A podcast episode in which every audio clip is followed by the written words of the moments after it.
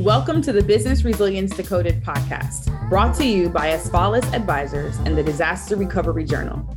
Crisis management in today's world is ever changing, and this podcast is our commitment to help you navigate successful outcomes for any crisis you may face. I'm your host, Vanessa Matthews. I specialize in providing insights and solutions for crisis, continuity, and resilience across industries from real estate and healthcare to terrorism in the airline and transportation worlds. No matter what industry you're in, this podcast will provide you the tools to build resilience in your organization. Welcome to the Business Resilience Decoded podcast. Today marks a huge milestone for our show. This is the 100th episode virtual applause. Since we started the podcast in 2018, we have hosted some of the industry's top business leaders representing organizations like Amazon, Deloitte, MIT, the City of Atlanta, Duke University, NYU, and the list goes on, with more amazing guests to come. And thank you to our listeners and to the business resilience community who have amassed a 28,000 podcast downloads. Literally in December of 21, we were at 20,000 plus downloads. And four months later, we have gotten to 8,000 more. And this would not have happened without you. For a podcast that started with sporadic uploads, then graduated to bi weekly episodes. And as of last fall, we are now a weekly show. That is pretty amazing work. Our listeners, like you, keep us going, and we hope our podcast continues to be a resource for you. On that note, if you have not left us a five star review on Apple Podcasts, please, please, please take a couple of minutes to do that right now and share with us what you love about the show. If you have a friend or a colleague who would be interested in the podcast, please share our latest episode with them so they can join our community. If there is a guest that you would like to have on the podcast, please send them to asfalisadvisors.com slash decoded so they can fill out our guest application form. We are so excited to announce our new community newsletter called Four Corners. We have a lot of great content in the works for this community, including opportunities for you to connect with each other, access to exclusive content and bonus interviews, and more. If you would like to join this free email newsletter community of business professionals in the resilience profession, please visit the link in our show notes to sign up for our Four Corners email list. Today, we are sharing the top five most downloaded episodes ever of the podcast. The dynamic speakers in these episodes gave amazing value to our listeners, and we're sharing just one of many key takeaways from each of them in today's episode. First up, is our first ever episode of the Business Resilience Decoded podcast called Developing a Successful Crisis Management Program with none other than my great friend, Regina Phelps. In this clip, Regina shares why all crisis managers should understand how to market who they are and what they do to other leaders in the organization to build trust. You're really a marketer and you just don't think you are. So, a marketing program is something that you should be super thinking about uh, because we have to constantly demonstrate our value. And there's two ways that you should be thinking about marketing. The first one is really looking at doing either what I call overt marketing, and the second is more covert marketing. Overt marketing is taking advantage of those things that are happening in our environment every day. Or maybe, for example, things such as a, a month long program like in September, which is National Preparedness Month, or in April in California is Earthquake Preparedness Month, or October is National Fire Month. And you can build off that. Uh, but you can also then look at more covert means. And what does that mean? If you know that your executives are interested in a certain topic or area, you can then set up something on Google Alerts, which I highly recommend people to use. If you're not familiar with Google Alerts, all you do is Google Google Alerts, and you can set up keywords that will then, uh, Mama Google every day will send you a great email with a whole bunch of topics in it put in your industry titles, you put in what you're interested in following, and my goodness, so you might put manufacturing and tornadoes and uh, supply chain disruptions, and ah, oh my gosh, every day you'll get something sent to you. Then you can take those articles, you can give them to your executives and other key individuals within your crisis program, and they will begin to understand more deeply. These things are going on all the time. Just thankfully, it hasn't happened to you. And the last part of that marketing program is actually developing what I call the perfect elevator speech. You should figure that you walk into an elevator someday and maybe you're in a 10 story building. And so you got about 15 seconds and you happen to meet your CEO and he asks you, What do you do for our company? Because perhaps he doesn't know you, he or she doesn't know you. You should have the perfect elevator speech about why crisis management is so important to that company. And it better not be something like, When the bad thing happens, you'll be really glad I'm here. It should be talking about the value you provide every day. Up next is our interview with Damian Walsh of Deloitte Advisory about the art of relationships. Damian shared his experience in developing the skills required to build strong business relationships, which are crucial in emergency management. In this clip, he gives some insight into recruiting and the soft skills needed to become a great leader.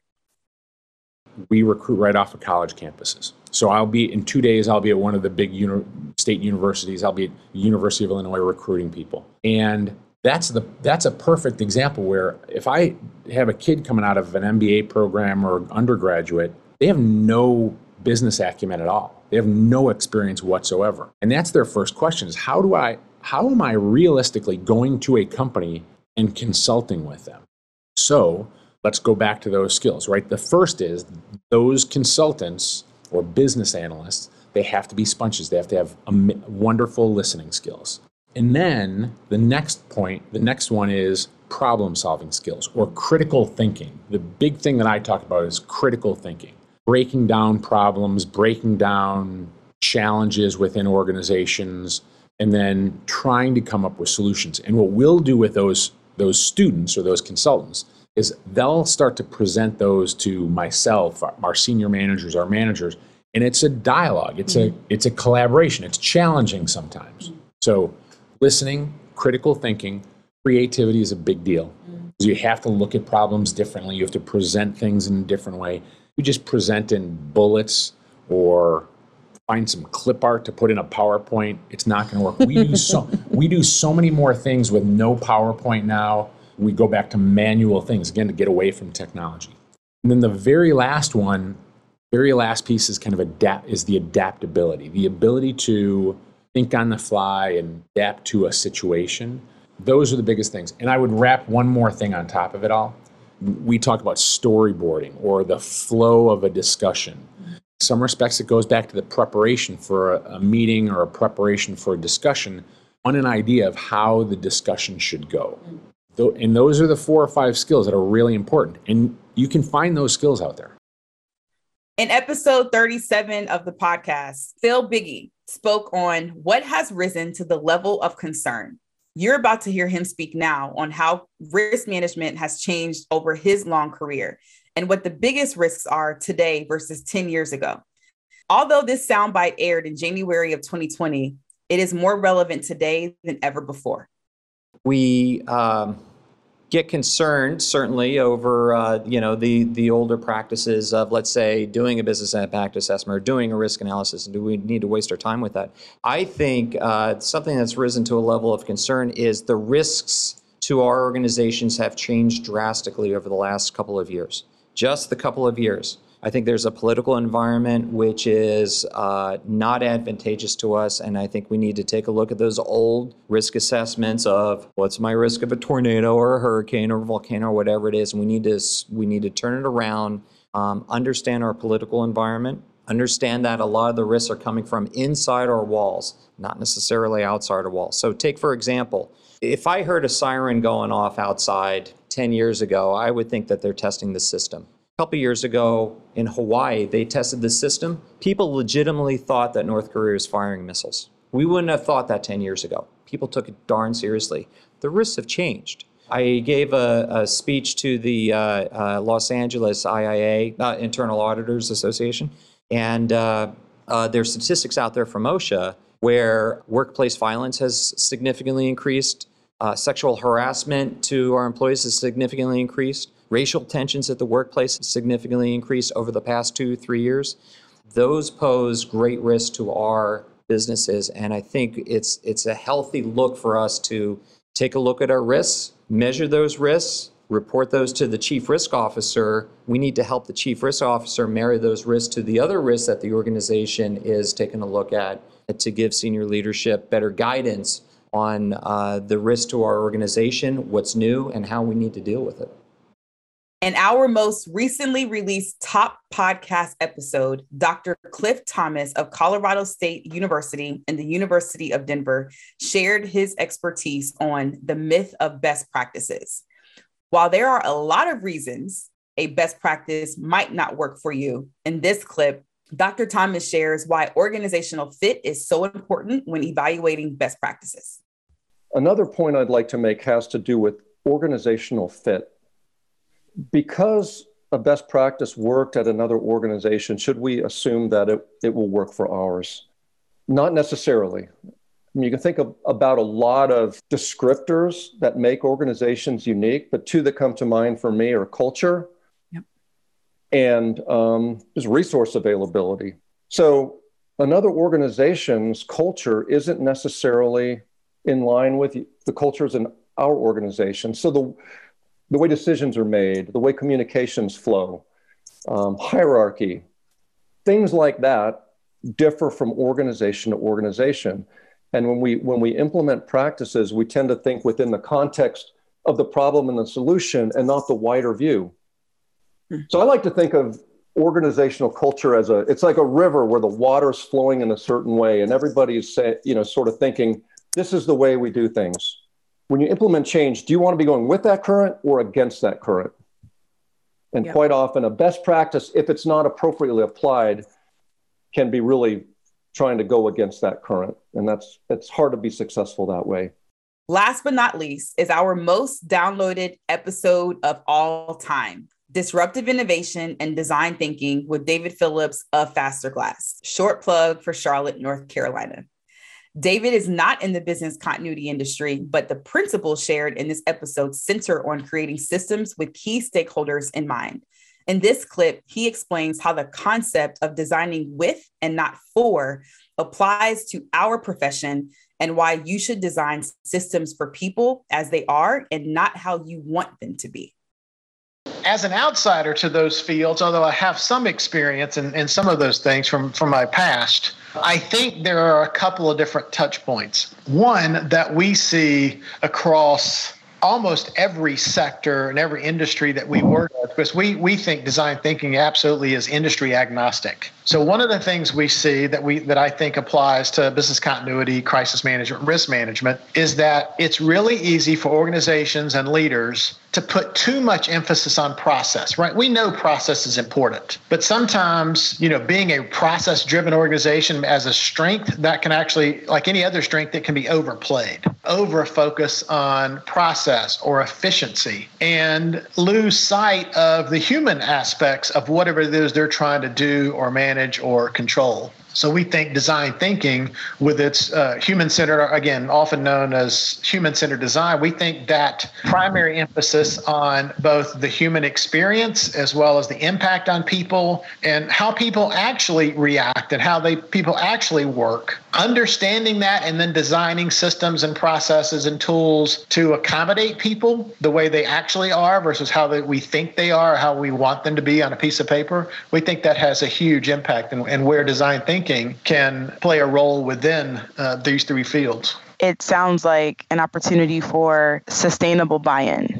Would you oh, say that that's fair? Uh, I would say that is more than fair. Uh, one of the fundamental tenets of design thinking is that wherever possible, you want to design with and not for your key stakeholders.